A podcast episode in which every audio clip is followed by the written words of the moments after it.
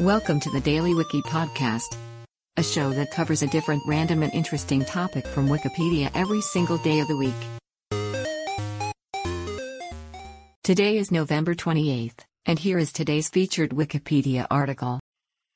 Lane at peak intensity southeast of Hawaii Hurricane Lane was a tropical cyclone that brought torrential rainfall and strong winds to Hawaii during late August 2018.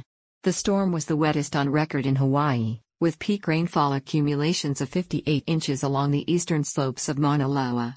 Lane was the first of three Category 5 hurricanes of the record breaking 2018 Pacific hurricane season, and the season's 12th named storm, 6th hurricane, and 4th major hurricane.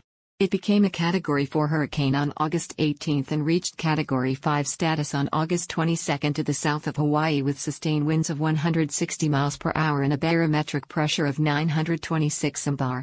The hurricane then turned north and slowed, battering the Hawaiian Islands from August 22 to 26 with heavy rain that caused flash flooding and mudslides.